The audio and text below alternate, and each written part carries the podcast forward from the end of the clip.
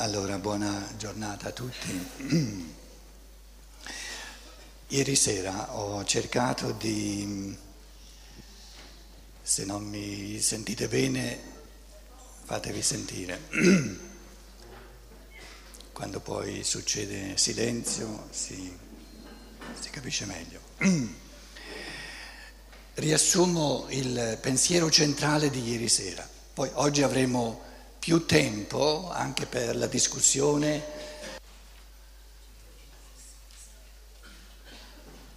E mi stai fucilando? Ah, è lui. Ogni parola che dico viene fissata, quindi devo stare assolutamente attento a, a quello che dico. Il pensiero fondamentale di ieri sera era che il senso della vita è che ognuno trovi il meglio e se lo goda.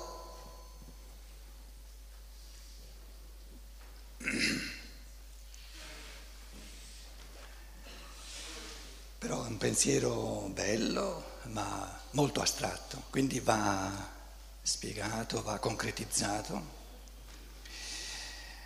Allora, nell'umanità, in tutta la storia dell'umanità, oggi abbiamo il bene e il male come, come riferimento, il bene e il male.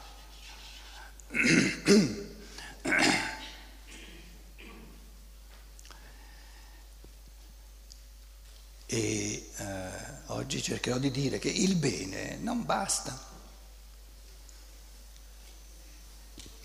Perché il meglio è meglio del bene.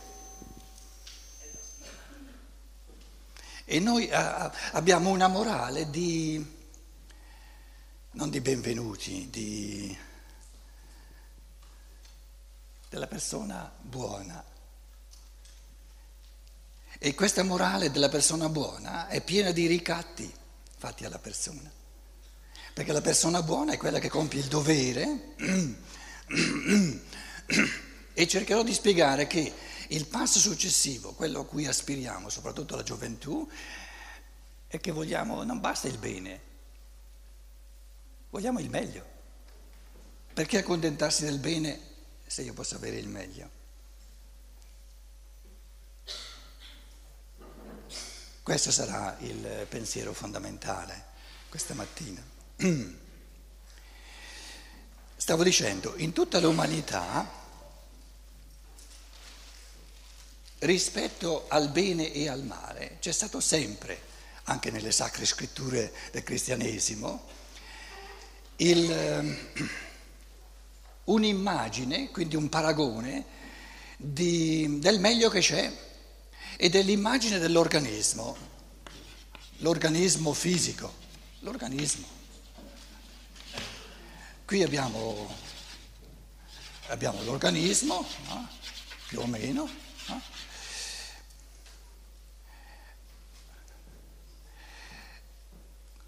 Qual è il bene dell'organismo? Che uno sta bene. Però c'è il meglio dell'organismo. Il meglio dell'organismo è ancora meglio che star bene, è la salute. Uno quando chiede come stai, sto bene, ma sto bene. Se invece uno dicesse sono sano, allora va tutto, tutto a posto, è il meglio che c'è. Quindi la salute è il meglio che c'è.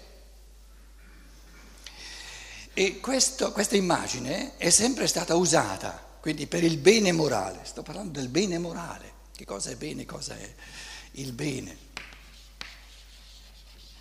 E poi il meglio. Il bene morale e il meglio morale. Il bene morale è l'individuo che ama gli altri.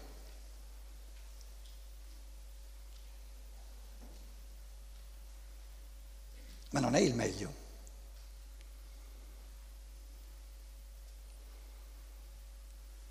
Perché uno che ama soltanto gli altri, che, che, capisce l'amore come dedizione agli altri, si svuota, si svuota, si svuota, ha sempre meno da dare, sempre meno ricchezza, meno bellezza da dare, non pensa a sé e alla fine non può più amare gli altri. Sarebbe come un organo nell'organismo, un organo che ah, i gessi me li avete messi qui adesso, eh, un organo, supponiamo la mano, no? che vede soltanto la, il contributo che io come mano do all'organismo.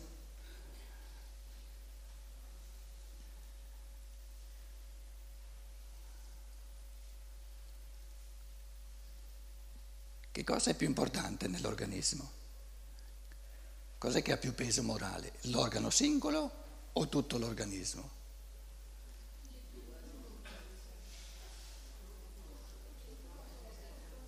Hanno uguale peso. Non si può dire un, un, organo singolo ha più peso che non tutto l'organismo, perché per, per, essere ammalati c'è bisogno che siano 5, 6, 7 organi malati per essere ammalati, no, basta che sia ammalato uno.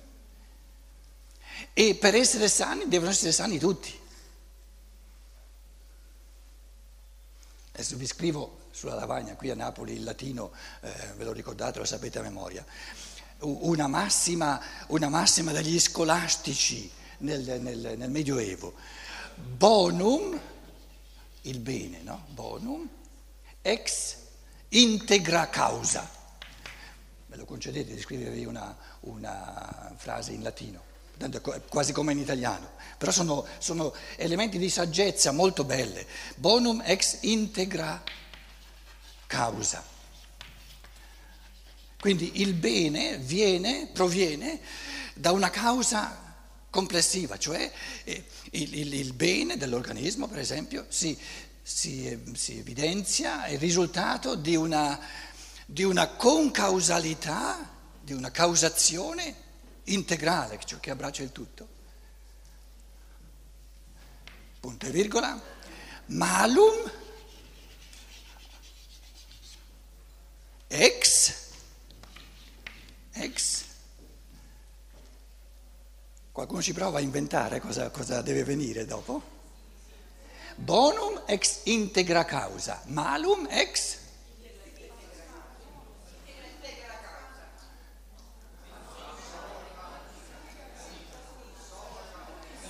Basta che vada male uno.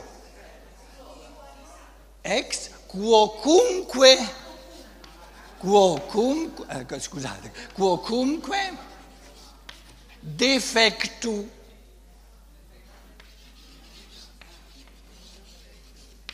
da una qualsiasi carenza. Basta una sola carenza, basta un solo organo che, che è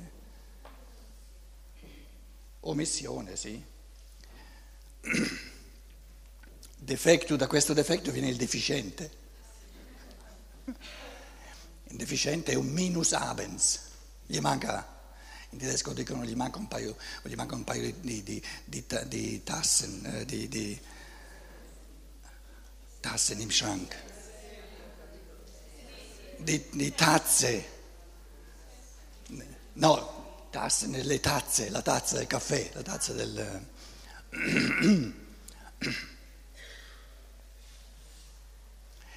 Allora, il bene morale, vado per sommi capi, eh, poi nella discussione le cose vanno, vanno concretizzate, eccetera, dalla vostra esperienza, ma è importante soprattutto oggi avere uno sguardo d'insieme, è la cosa che più manca, lo sguardo d'insieme sulle cose.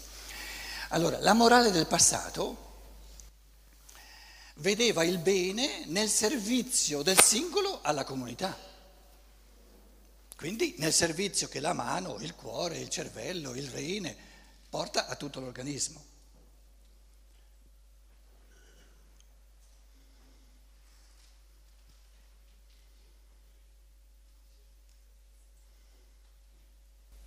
Se uno chiede alla Chiesa Cattolica che cosa è più importante, la Chiesa o il singolo membro della Chiesa?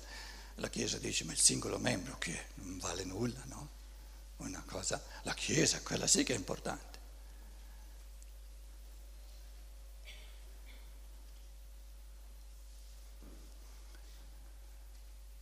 Allora l'evoluzione della morale, finché l'individuo è bambino, una, una coscienza bambina, non ha ancora la capacità di gestirsi in proprio e quindi viene, diciamo, incamerato, viene, viene inglobato nella comunità della famiglia, della, della, della società. In che cosa consiste la pubertà? La pubertà consiste nel fatto che l'individuo dice non mi va più di essere soltanto un membro di un tutto, voglio essere io un tutto. E l'umanità intera, soprattutto nel mondo occidentale, si trova in questo rumoreggiare della pubertà. L'individuo comincia, e in questo senso io capisco, leggo, questa, questa ondata di libertà nel mondo arabo, l'individuo comincia a far valere i propri diritti. E dice, anche se non lo dice eh, chiaramente, l'individuo è un bene morale non meno alto, non meno valido di una comunità.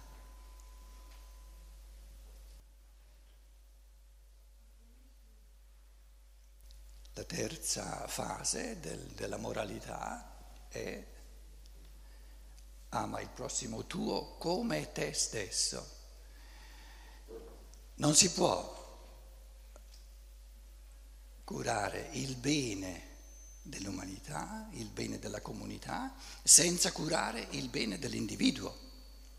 E non si può curare il bene dell'individuo senza curare il bene della comunità. Quindi il terzo passo della morale. Nel primo passo della morale, l'uomo è bambino, la comunità ha un peso morale maggiore.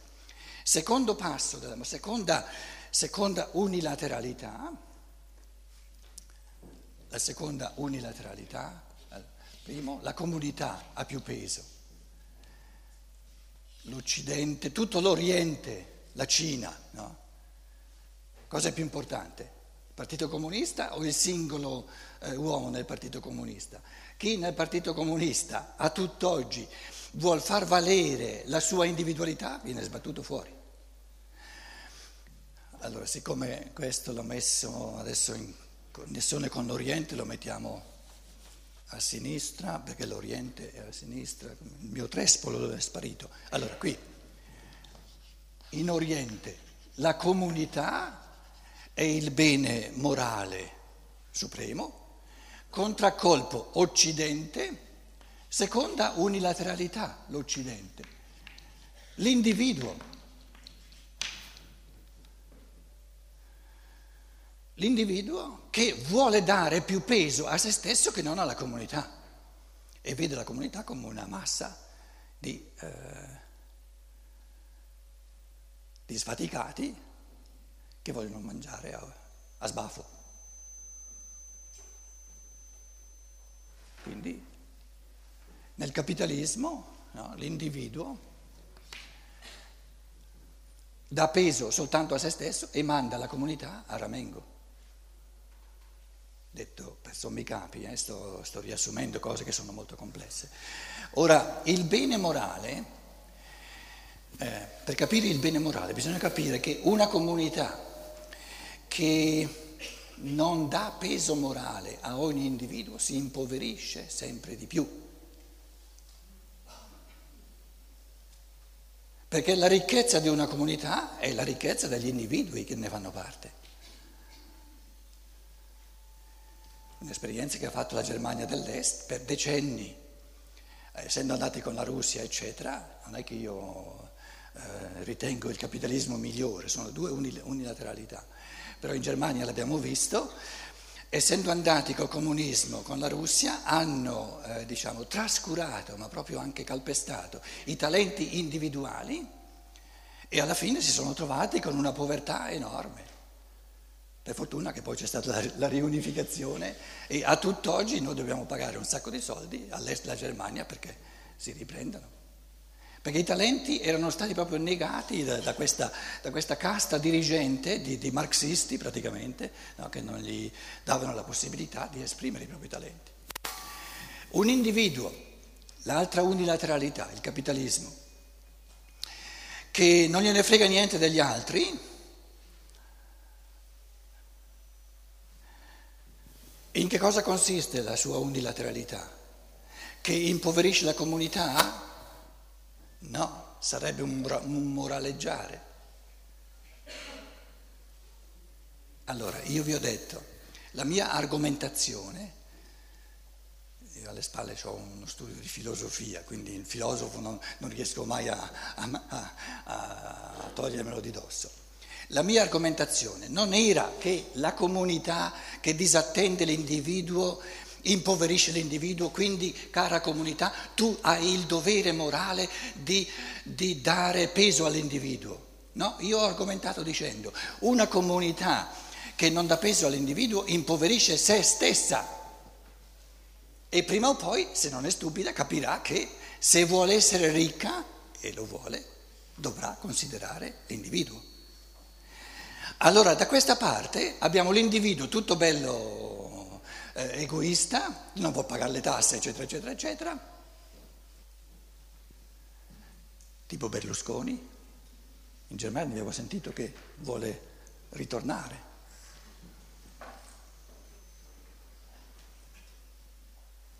Non mi chiedete se io sono pro o contro Berlusconi, non ve lo dico, eh? sarebbe una cosa pericolosa qui, eh? capito? Allora, sarebbe di nuovo un moraleggiare se io dicessi tu caro individuo hai il dovere morale di dare più peso alla, alla comunità. E quello dice, e che me ne frega? Non me ne è mai fregato? Nulla. Lo dici te soltanto perché tu eh, non sai fare nulla, hai bisogno della comunità. Quindi argomentare eh, per la comunità dicendo tu hai il dovere di pensare all'individuo e dire all'individuo tu hai il dovere di ehm, pensare alla comunità è un ricatto morale perché ogni dovere è una castrazione. Ogni argomentazione in chiave di dovere è una repressione.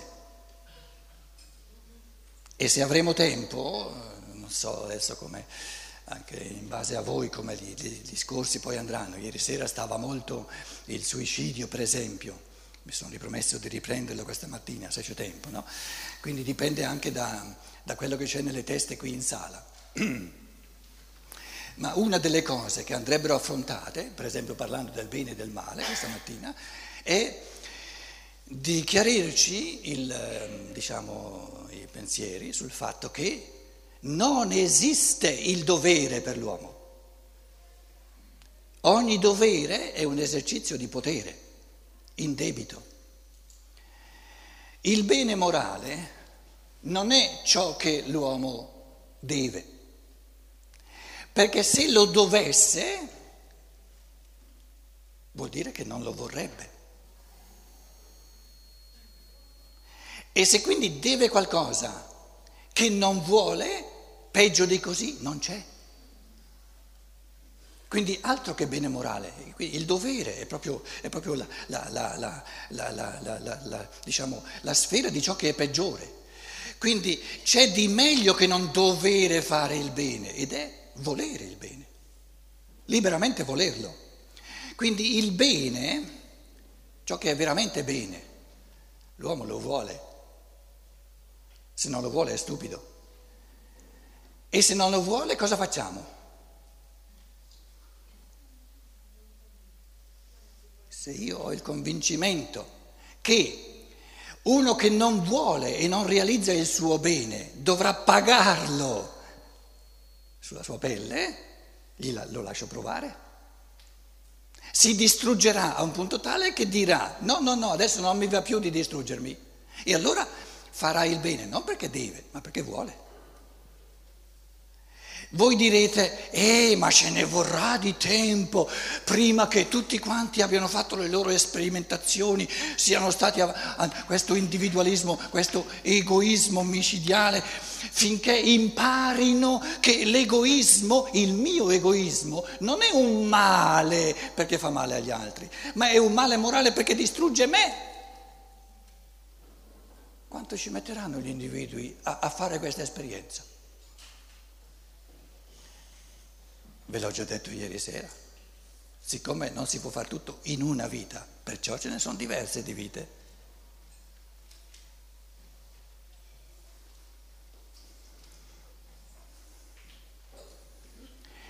Allora dobbiamo aspettare tutta una vita con tutti questi individui che, che non, gli, non, gli, basta una vita per capire che l'egoismo distrugge, il mio egoismo distrugge me.